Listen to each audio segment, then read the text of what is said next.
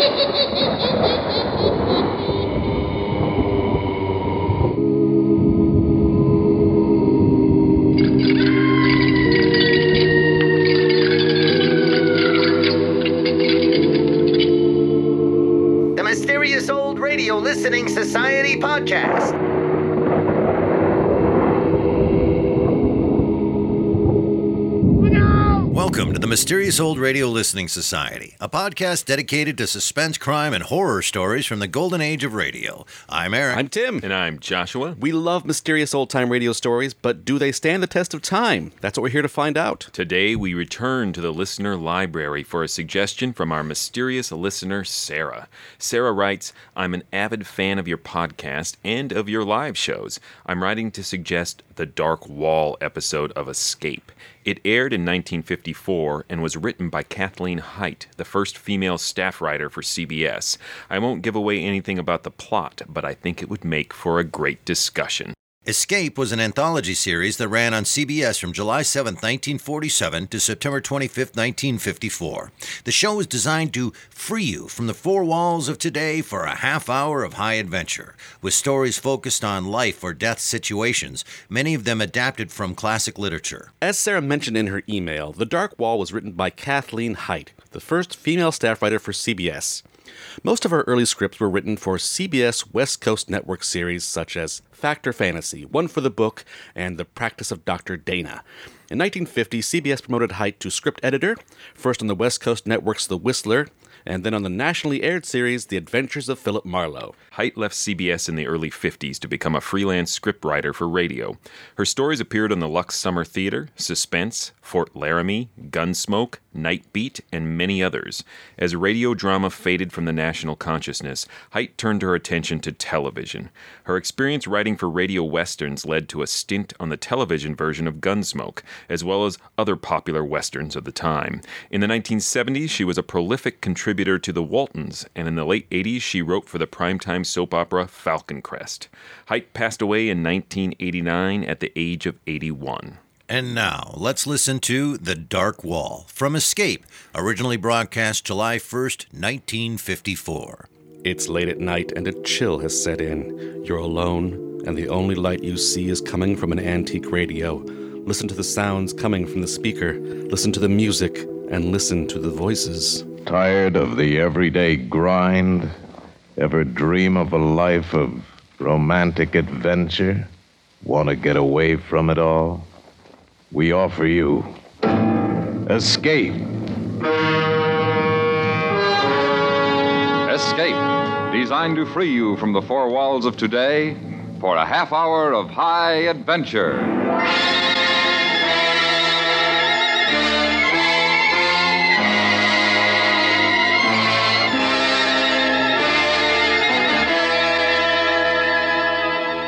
Are standing alone in a mountain village somewhere in the puppet country of Andorra. The high crags of the Pyrenees trapping the last of the daylight.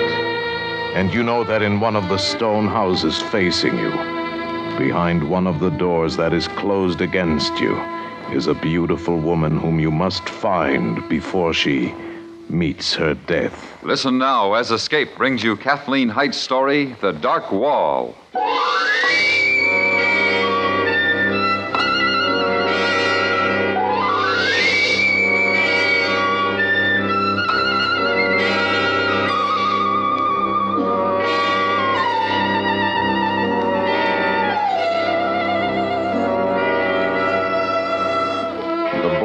Quiet of the night settled over us.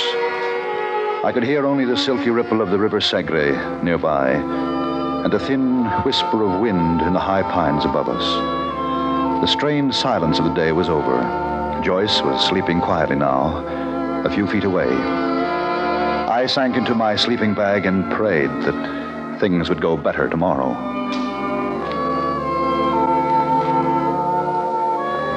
Something roused me. Some sound.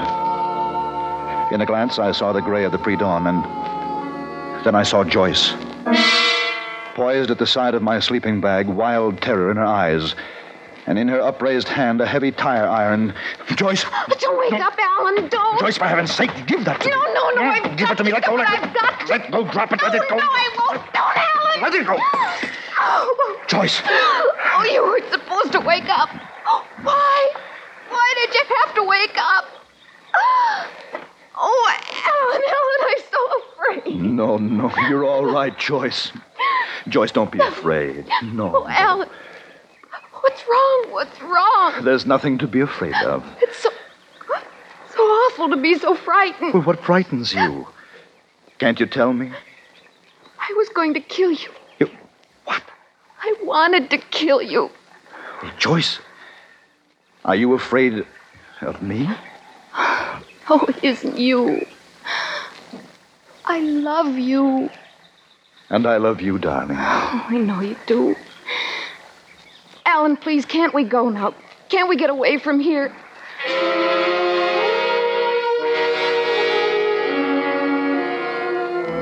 I knew now that Joyce needed care quickly. Her sickness, whatever it was, had been a growing thing. As we drove through the narrow, winding roads of the Pyrenees toward the tiny state of Andorra, I tried to forget what had happened. Tried to ignore the mounting wall of silence between us. Something in that silence told me that Joyce's fears were greater than mine. Why are you stopping here? Uh, the road forks up there just ahead. I want to look at the maps. I'm not sure which way we're supposed to turn. Aren't there any towns? Are we ever going to see people and buildings again? you can't be too far from Andorra la Vieja, but I doubt if this road we're on is even on the map. Then let's go back, Alan. Uh, let's see now. If we don't know what's ahead, let's go back to Lérida or Barcelona. Anywhere but here. It was a long way back, Joyce. I don't care. This place, all tanglewood and pines, and narrow paths that twist and wander. We're not lost, darling. Then where are we? I don't like it, Alan. It's just a wild, lonely place. And it frightens me, and I beg you to take me out of here. All right, all right, darling. Don't worry. I know what's behind me. The ahead, it's all unknown. Oh, I'm afraid of what's ahead. No, you mustn't be afraid, Joyce. I won't let anything happen.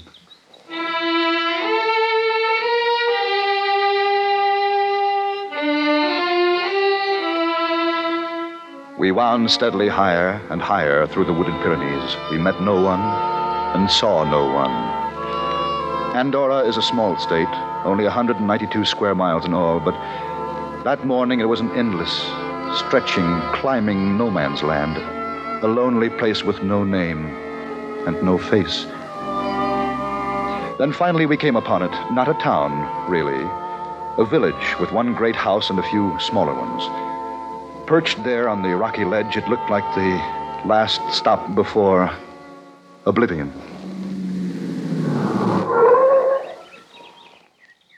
It's so quiet. I wonder where the people are. I wonder if there are people. It's not a town at all. Perhaps we should have turned back when you said to. Look. Huh? Look at the window. Where? What? Why, I know I saw a face in the window. Oh? There's someone here, Alan. Someone. No, you don't want to stay here, darling. Even if we find someone, this isn't the place for us now. Look, you see? The door, it's opening. Alan, someone is here. But, Joyce, this isn't the.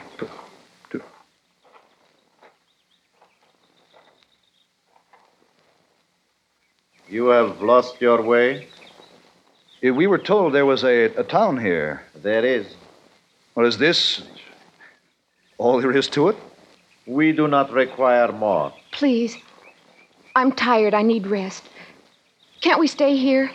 Is there a, a hotel? Any place where we can get a room? There is what your eyes tell you there is, and no more. Is there a larger town anywhere near here? You are in Andorra. Nothing is far away. Nothing is easily reached. What's the matter with you people? Must you always talk in riddles? Can't you answer questions? Alan, Can't you? Uh, Please. We must stay here somehow. Just a while. I need to stop a while. She is your wife? yes. There is no hotel. I see there isn't. This house has many rooms, but we are a large family. Please. Please understand me. I've got to stay here. I can't wind around any more narrow trails. I've got to stop and rest. Can't you understand? Can't I make either of you understand? Darling, it's, it's all right. We'll find a room. You'll rest. Now, you mustn't worry, Joyce. I must sleep. I must. No matter what happens, I must sleep. Can't you do something?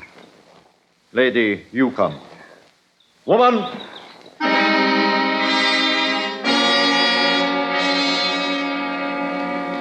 Almost as soon as he called, a squat little woman appeared in the doorway. They exchanged only a look, and then she came and led Joyce into the house. At first, I thought the man meant for me to stay outside. He moved as if to stop me from following. Then he stepped back, and I walked into the house. Joyce was stretched out on the bed when I got there. The bed was the only piece of furniture in the room. Mm, it's nice, isn't it, Alan? Well, it's a room, a bed. I wish it were more. Oh, I'm so tired. Yes, darling. Now you go to sleep. When you wake up, as soon as you feel like it, I'll take you to Andorra la Vieja. Mm, yes, Alan. When I wake up. Sleep well, darling.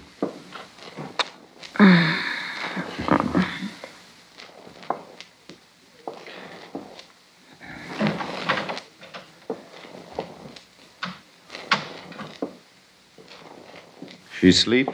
Oh, she's very tired. The woman says she trembled. The woman says she is full of fear. I don't suppose there's a doctor anywhere around here. We have no need for doctors. My wife is ill. We have need for a doctor. You will not find one here. I know. I know. Hey, what? Hey, hey, get away from that car. Go on now. I, I said, get, a, get away from the, get away from it. You are the intruder, not they. Well, they can leave the car alone. They have.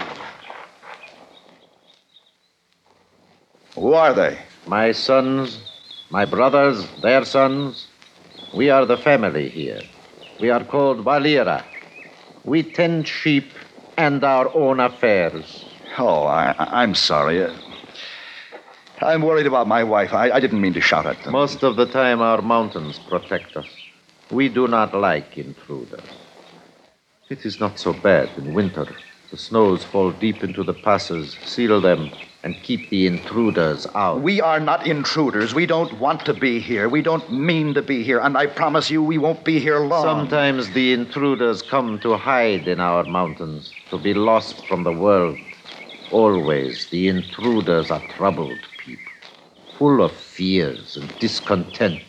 The worst of the world, they find their way to Andorra.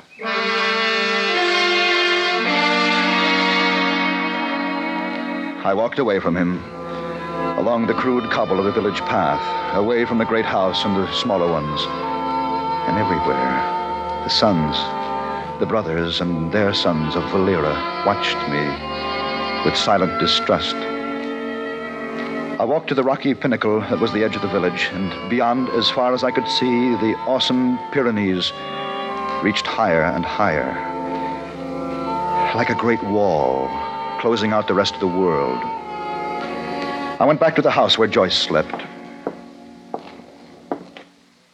The woman is with her. She called out, and the woman went into her. Well, I shouldn't have left her alone. I must. Wait. What? The woman has brought her quiet. That is enough. I wouldn't try to keep me out here if I were. How is she, woman? She is quiet now. The woman would not leave her so if she were not Joyce. quiet. Oh, Joyce, darling. They said you'd gone. No, no, no, no. Only for a little while. Only while you slept. Don't. What? Don't come any closer. Oh, Joyce. What is it? Please. Leave me alone. I want you to leave me alone. Oh, we're going to get out of this place, darling, together. No. No, I won't go. I won't. We'll find the right road. It can't be far. And I promise you, darling, everything will be all right. We won't come here again, ever. Why don't you listen? I talk to you and you don't listen. I'm not going with you. You can't make me go with you. No, no, no, no, no, no. Joy- Joyce, wait. Oh, Don't let him take me away. Don't don't let him take me away. Joyce was clinging to the woman. Valera stepped in front of them as I came back to the front room, and beside him, from every corner of the room, the rest of the Valera men began to form a wall between Joyce and me. A wall of men, silent men, with staring distrust in their eyes. What are you trying to do? Oh, can't you see she's sick? I've got to get her out of here. Don't you know that? I'm taking her with me. And the whole lot of you can't stop me. Hey, you don't know you.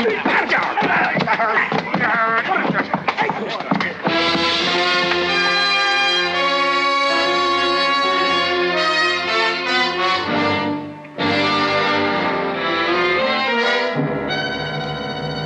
are listening to The Dark Wall, tonight's presentation of Escape. One advantage in having several radios about the house is that they make it possible for housewives to listen while they work. A kitchen set, another in the living room, perhaps a third in the bedroom. Keep them all tuned into CBS Radio for our great roster of daytime dramatic stories. And now, Escape and the second act of The Dark Wall.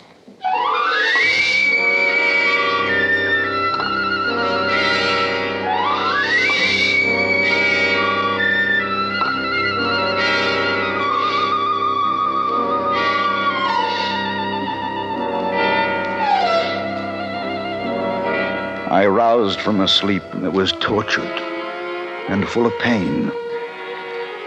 A bright afternoon sun shone in a haze about me, and when my vision cut through it, I saw nothing my eyes had seen before.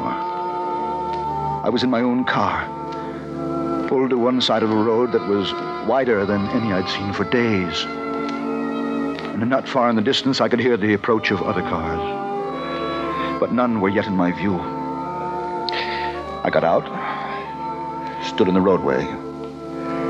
For all the stiff pain of me, it felt good to be a part of the world again. But then I remembered Joyce and the wall of Valera men, and, and I, I was lost and lonely and sick.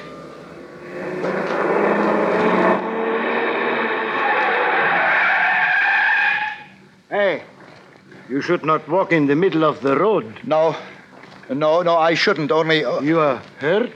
An accident? no, I, I'm all right. I, I just don't know where I am. What road is this? Oh, you're in Andorra. You know that? I, I know that. Then, uh, straight ahead on this road, the direction your car is pointing, Huh? no more than four kilometers, lies the capital, Andorra la Vieja. Straight ahead, uh, Andorra la Vieja. I promise, I have just come through there myself. You are sure you are right? Not hurt? And I'm, I'm much better now. Do you know this country well? Oh, well enough to drive through it quickly. My home is in Spain. You wouldn't know a village. Near here, maybe a, a small village where everyone is called Valera? No, I would not know it. There are many such villages in Andorra, if you can find them. I must find it. Perhaps in Andorra la Vieja? Perhaps.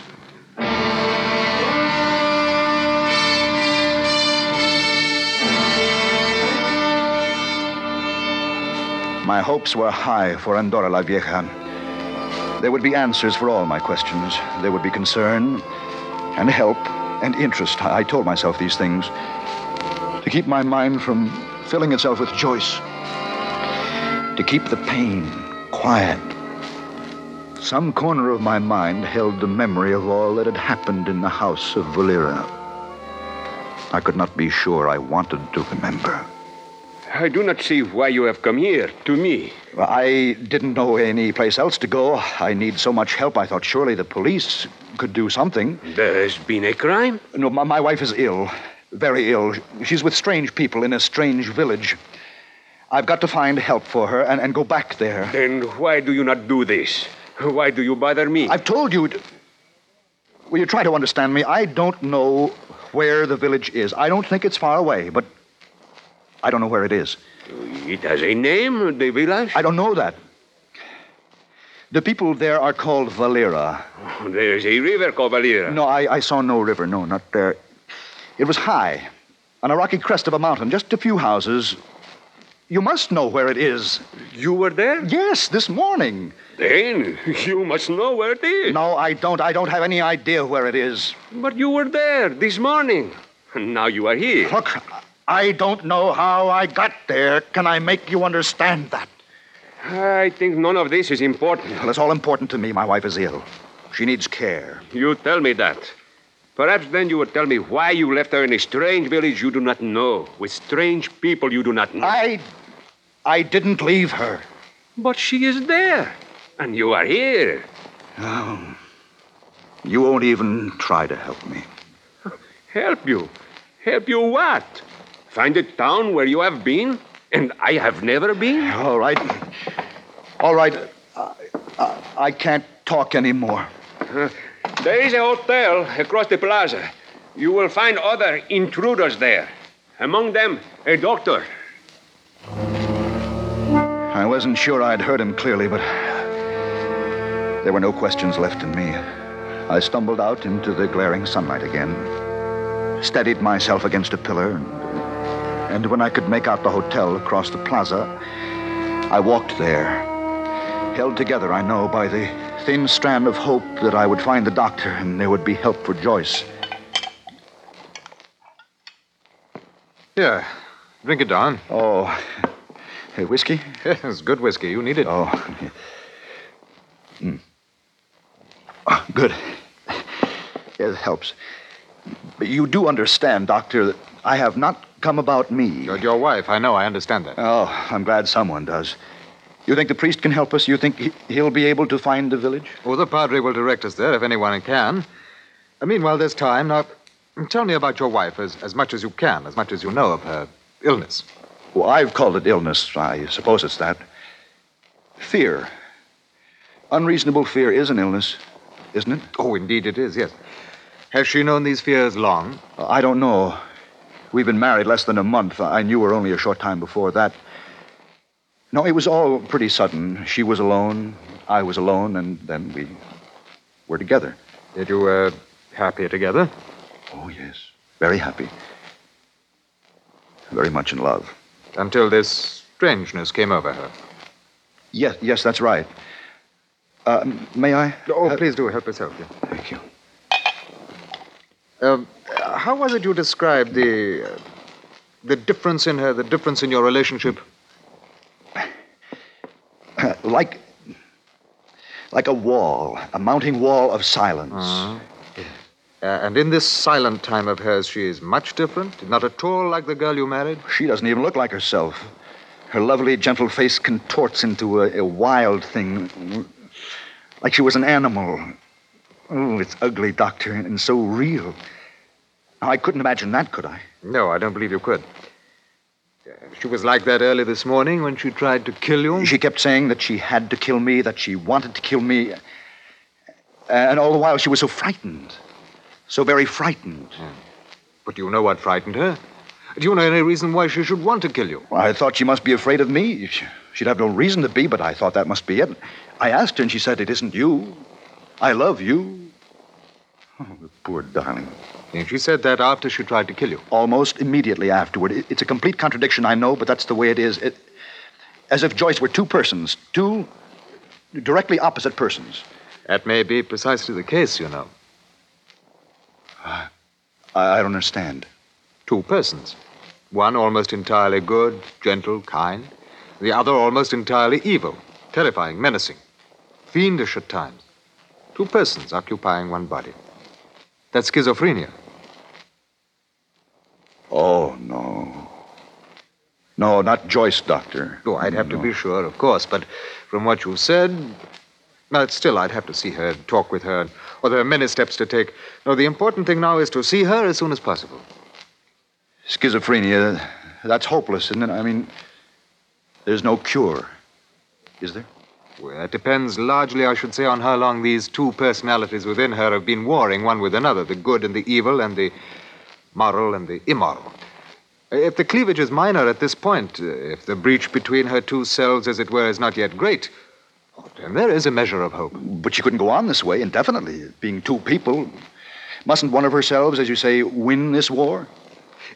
if it progresses unchecked, well, then yes, one self will emerge triumphant.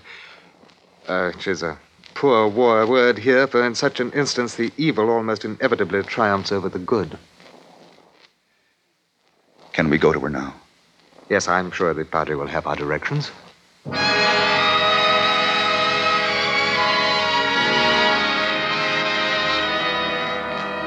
The priest's directions were perfect. As I'd assumed, the village was not far away, but the drive was an eternity for me. The strain of the last days was beginning to tell. I, was wound tight and knotted by all that had happened and torn deep by all the doctor had said. I stopped outside the great house of Valera. The doctor touched my arm. Uh, perhaps, um, perhaps it's best that I see her alone uh, at first.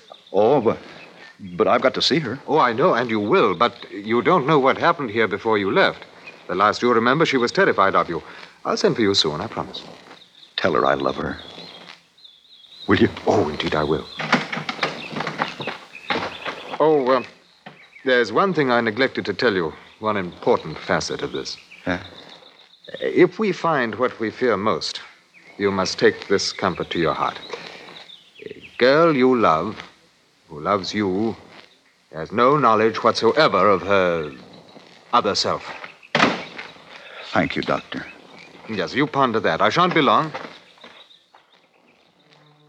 I watched the house door close behind him. And there in the high quiet alone, I took the comfort he offered me. The choice I loved, loved me. That was all there was, really. All in the world I needed to know.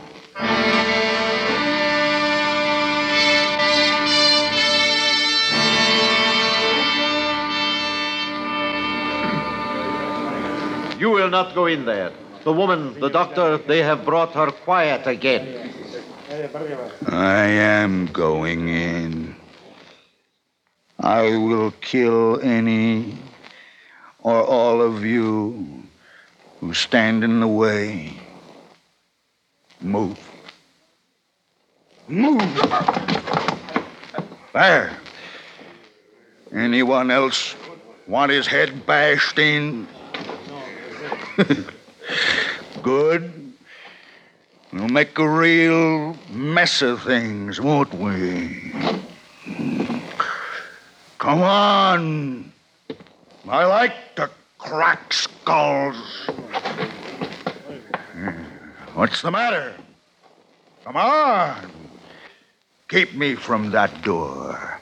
Make one little move and I'll tear you loose. Men of honor, I see.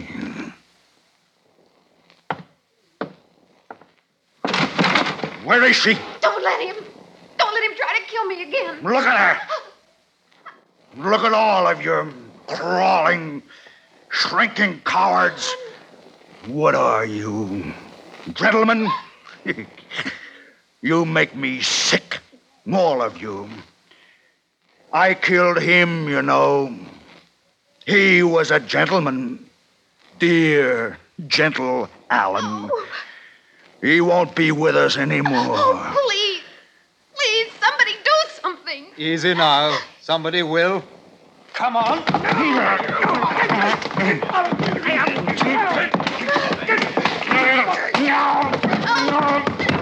Oh, no. Alan. Alan.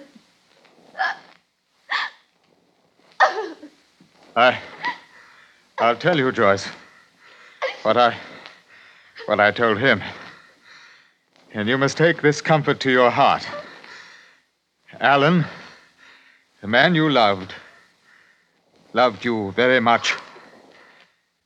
He didn't know this other self ever existed. There were faces all around. A wall of faces. Senseless, staring faces. And beyond them, a strange girl wept softly. All strangers. Strangers staring at me. And I stared back at the wall.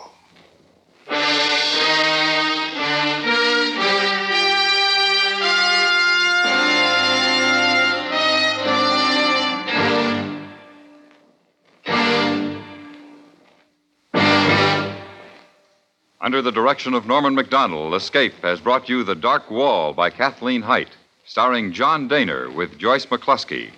Featured in the cast were Ben Wright, Edgar Barrier, Nestor Paiva, and Fritz Feld.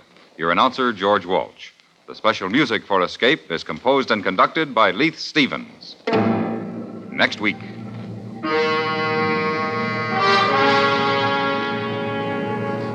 You are in a farmhouse on the southern coast of England.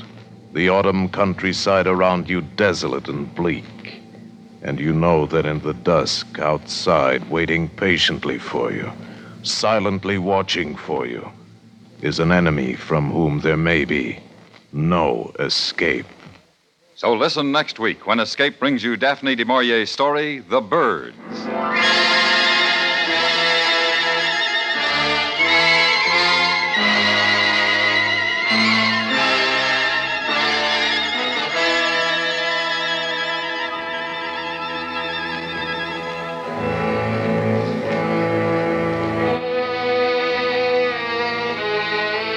Reminder for drama and adventure fans two of CBS Radio's best known thrillers, Gangbusters and Gunsmoke, both heard Saturday nights, will be moving to Monday evenings on most of these same stations after this Saturday's performances.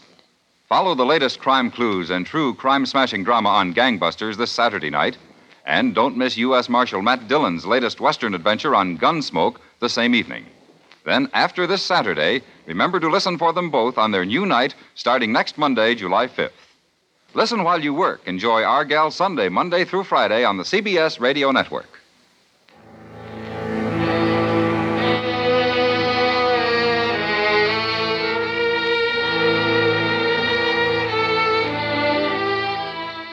That was The Dark Wall from Escape here on the Mysterious Old Radio Listening Society podcast. Once again, I'm Eric. I'm Tim. And I'm Joshua. That was a listener request coming to us from uh, Sarah. Sarah, that's right. Sarah, who has come to our live shows as well. Mhm. I've met Sarah. She's very Yeah, nice. I just feel. I don't know why. Every time people listen or go to our shows, I feel bad. Like, I don't know why it makes me feel bad. Like, oh, I shouldn't do that. Oh, We're not. Got out of her house into a car and Right. drove somewhere. I And couldn't be more Norwegian. ah, you don't need to. The worst thing to be is a theater producer.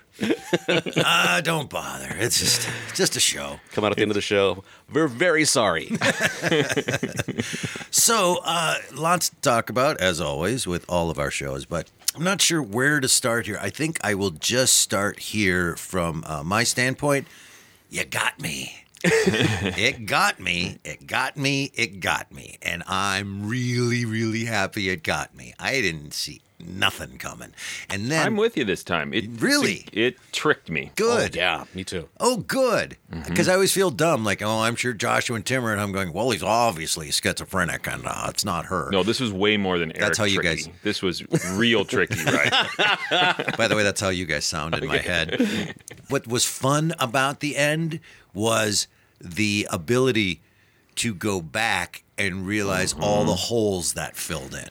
Oh yeah. And all my notes are hilarious now because they're like, "What? No, that's stupid. Why?" Oh. and, and, then as I went back to my critical notes, I realized, "Oh, that solution solves all those questions." For example. I have this uh, note here that says, uh, "So she's unable to sleep in the car. Really? You just can't sleep while he's driving. Just go to sleep. Sleep on the back seat if they won't let you in." aha, she's trying to get away from him. She's looking for an excuse to Or at least ask a- for help. A safe place where she can sleep and know that Mm-hmm. she's not the only one there. Right. And what was it? Was someone you wake up and someone, I was about to kill you. And then you woke up. How uh, your forgiveness is so astounding. You're just so That's astounding. a tough relationship to keep going with. Right. And then I wrote, How does he ever sleep again? okay, you tried to kill me once, but now it all makes sense. But to me, it makes sense in both scenarios. The fact that Alan does forgive her trying to kill him is because he doesn't believe it's her, that there's Right. something wrong with her. So, like, that One of- just strengthens your belief in the false narrator's story. Right. Yeah, the going back was so uh, rewarding. Listening the first time, I, I similarly that "Oh, th- this is good, but it's got some problems." And oh, that's clever. I get it. That's good. right. and then going back and listening to it again, it's the imagery. There's so much, so many levels to the writing that just unpacks and unpacks and unpacks every time. Listen to it more and more. I- Yeah. I, I don't know how many times I listened to this, but like four or five maybe. Yeah. Uh, and just something every time. The wall of the mountains, the wall of faces, the wall. uh, Just the, Oh, the uh, references to the amount of walls that he is facing. But just waking up in his car, not knowing how he got there, the assumption is, and it's brilliantly written, that he got the crap kicked out of him. Yeah. And they got him out of town and kidnapped his wife and drove his car somewhere and left him for dead. Yeah. You're operating on that assumption the entire time. And but what's brilliant when you go back is that you realize, oh, Hite let us experience the same fugue state he had. Right, exactly. We blacked out. We're lacking the same information he is. Yep. And that's really cool. And, Yeah. and again, it's structured in a way that we backfill for him. and go, well, yeah, he must have just got his bell rung so hard that he doesn't know what's going on. Did you notice the clue that could have helped you figure it out? Oh. Tell? His voice goes really gravelly before that first fight. He does the scary yeah. guy voice. It's oh, even before right that. there. there is a huge clue when again when uh, you go back to Oh listen well, to it, Joyce says it isn't you. I love you, and that's very early on. there's this it's when he just starts screaming at them Oh, yeah, yeah, yeah. yeah. Stop talking in riddles it's making you know just stop Mm-hmm. talking riddles what's interesting though is my note about that screaming at them is yeah get him i hate it when people talk all philosophical. My note was, ah, this guy sounds like Eric. stop talking in riddles. I hate it philosophical jones. Just is there a hotel or isn't there? But it's so cool when you go back and you realize oh that's the other side coming out.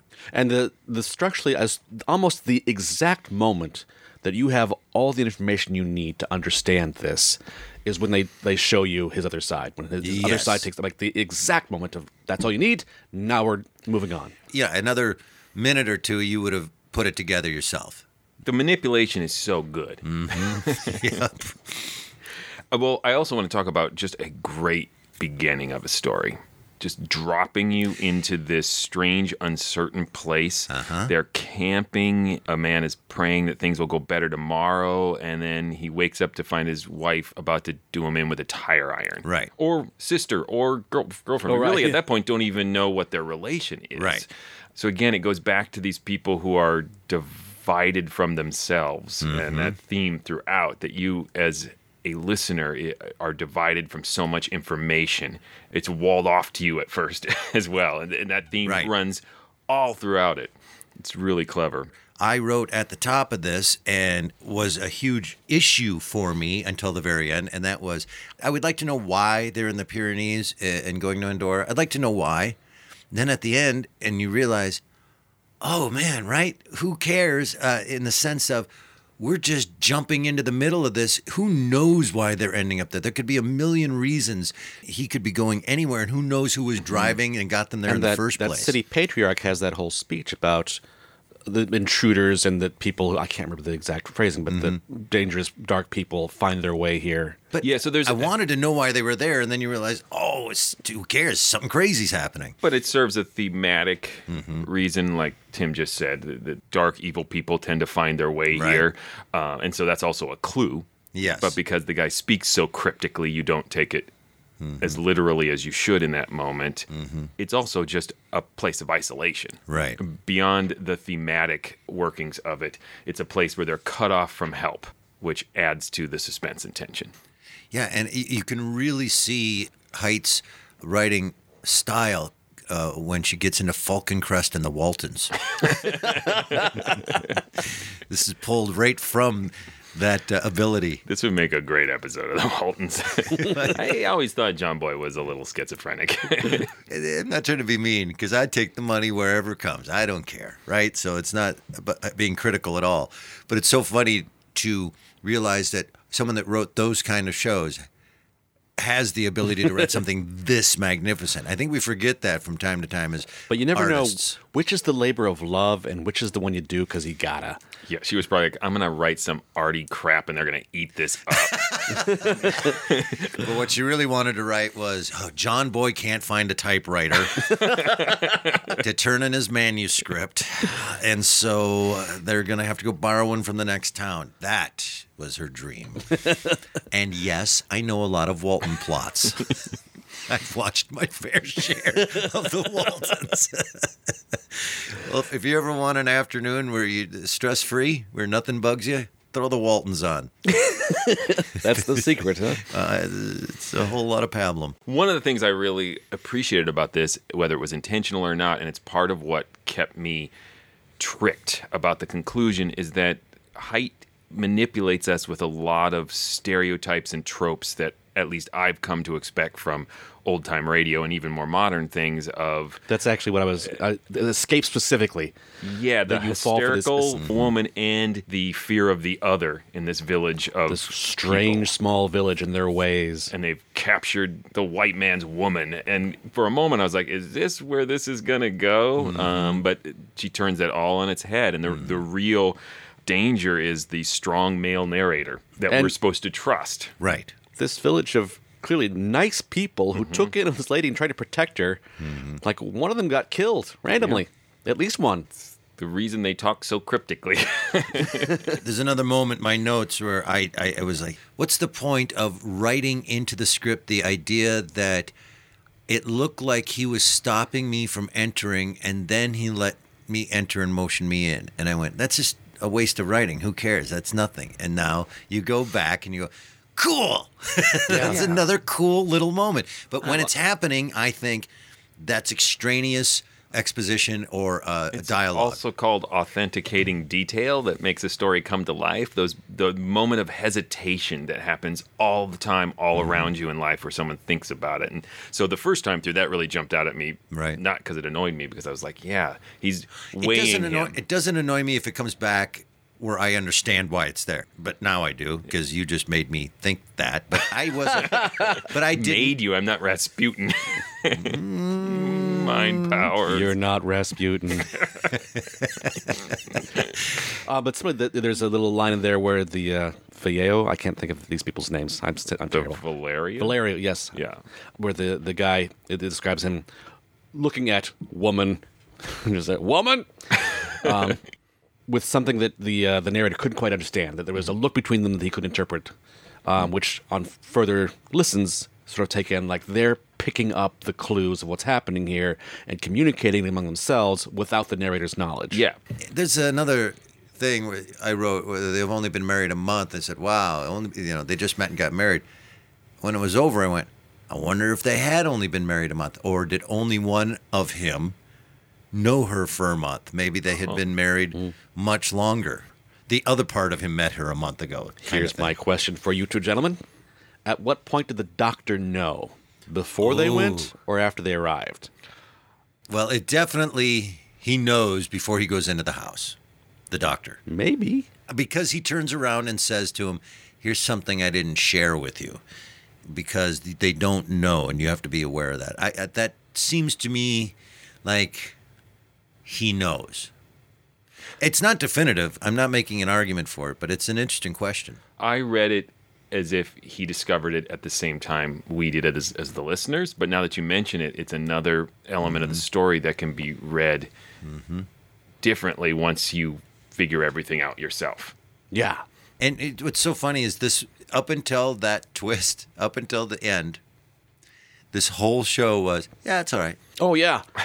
It's fine. It's not making me mad, and it's certainly enjoyable, but it's got a huge amount of holes, but yeah, it's fine.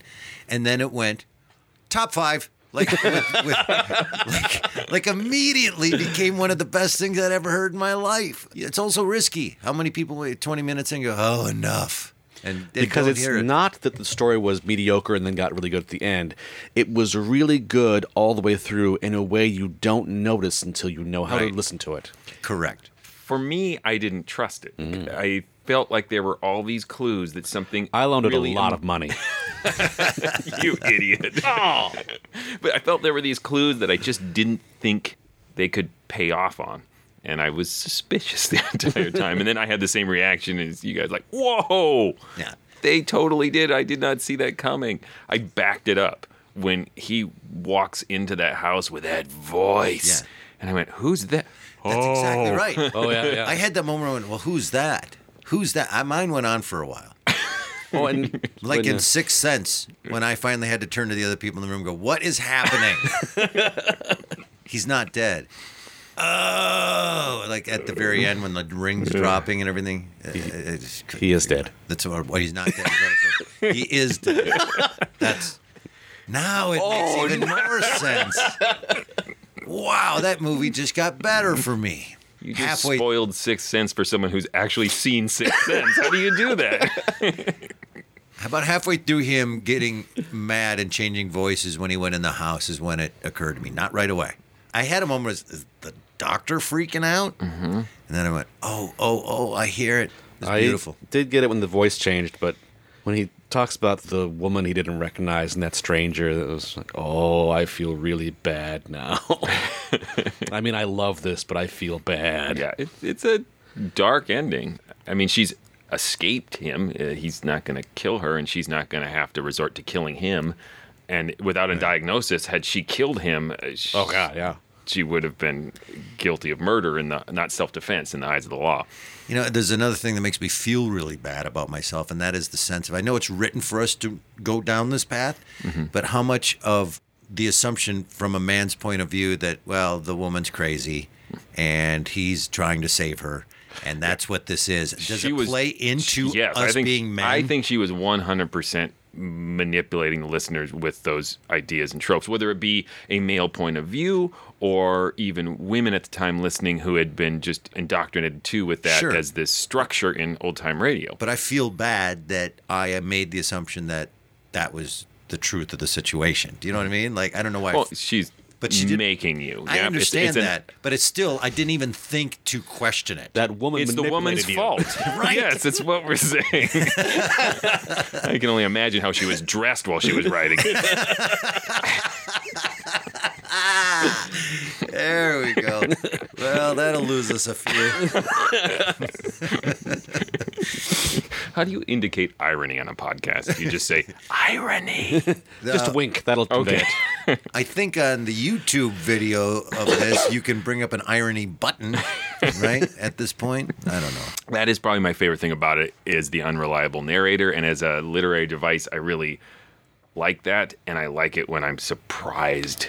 It's also it. interesting. I mean, to to get a little dark in here of as a model of an abusive relationship, which that's you know an extreme hyperbolic sort of model of. It's uh, an in-depth take on the complications of a of a relationship where you love someone who's abusing you, which it's awful, but it's not a simple matter of just like, well, I change how I feel. I think to take it even a step further, like schizophrenia is just a convenient Yes. plot mechanic for this. I think it, it is also pointing at people realizing what dark or abusive things they might not realize Right. they're doing, or like the story says, walling Yeah. those actions off. I mean, in some ways, it, it's a story about self deception. Yeah. and what we knowingly keep from ourselves. Hmm. We are all our own unreliable narrators in the story of our life. So I thought it was super deep, guys. And really well performed. Yeah. And the, the sound of it and Oh, I love- produced really well. the last fight when they have to restrain him, uh, Mm-hmm. that they just let it go for a good couple seconds without any dialogue, which is rare in old radio. Mm-hmm. They usually will, will have a scuffle with some dialogue over it. Mm-hmm. They just let that go for about five seconds, which Mm-hmm. on radio is a long time, and really let you know, like, you imagine them eight or nine people holding Alan down at that Mm-hmm. point. Just a nice use of sound. Kicking the crap out of it. So Well, we take it to the vote. We should. Yeah. Um, I'll start. Uh, classic, stands the test of time. One of my favorites. Uh, one of my new favorites. I love, love, love this. Yeah, I, I totally agree. This is a classic. Anyone who likes radio at all should listen to this, I think. Yeah, a classic, 100%. Just the complex script, everything we just said. And again, I want to go back, not just for our listeners, but to remind myself as a writer what a great lesson it is that you don't have to put all your exposition at the top of a story. You can just drop people right in. I mean, they don't even mention their marriage from a month ago until like 22 minutes into the story. They she No. just knows the story is interesting enough that she doesn't feel like she has to tell you everything or ever tell you anything. Pyrenees. Why Yeah. are we there? That we never find out why they're there. The world's worst honeymoon. Is it a honeymoon? Yeah. We don't know anything about why they're there, other than they're trying to get to the, the small state of Andorra. But it points out the, how much a listener is willing to fill things in. Like right now, I just realized this whole time I've assumed it's a honeymoon. It was not said anywhere. Mm-hmm. I don't Yeah. know what they were doing there. Why does anyone go to Andorra? I now know uh, because you know, as you listen to things, you realize you don't know things. I hey, looked up Andorra. I Yeah. didn't know where it was. Been between France and Spain. There, little tiny thing. I didn't know. There it is. It's adorable, It's adorable. but also walled off and evil. All right, Tim, tell them stuff. please go visit ghoulishdelights.com. That is the home of this podcast. You'll find other episodes there. It's also a great spot to uh, get a hold of us. There's links to our social media pages. You can comment on episodes. You can just send us a direct message. So if you have episodes you'd like us to listen to, like Sarah did, thank you, Sarah. You can use any of those resources to let us know what you'd like us to listen to. Yes, you can also uh, support this podcast by going to patreon.com slash the morals. We appreciate all the support. We are debuting uh, some new Patreon rewards on that site uh, here in early 2020, so check it out. You can also go to iTunes and write a review. This would be a great one to write a review about because you could write a good review, then black out, and then write a nasty review right afterwards. Be awesome. Also, uh, the Mysterious Old Radio Listening Society is a theater group, the three of us, plus one, Miss Shannon Custer. We do live performances of old time radio recreations and sometimes original work. If you'd like to come see us perform old time radio live, you can go to mysteriousOldRadioListeningSociety.com, and there you will find links to our current shows, which here in January of 2020, we are currently uh, signed up to be with the Park Square Theater in St. Paul for the next five months. So please come see us. All right, what's coming up next? Uh, next, uh, speaking of Patreon and rewards, we've reached another support level on Patreon. And as a special reward, we are doing something we've never done before in the podcast. We are listening to comedy, um, a number of sketches from various shows that satirize mysterious old radio tropes. Until then, What's the matter with you people? Must you always talk in riddles? Can't you answer questions? yeah, get them.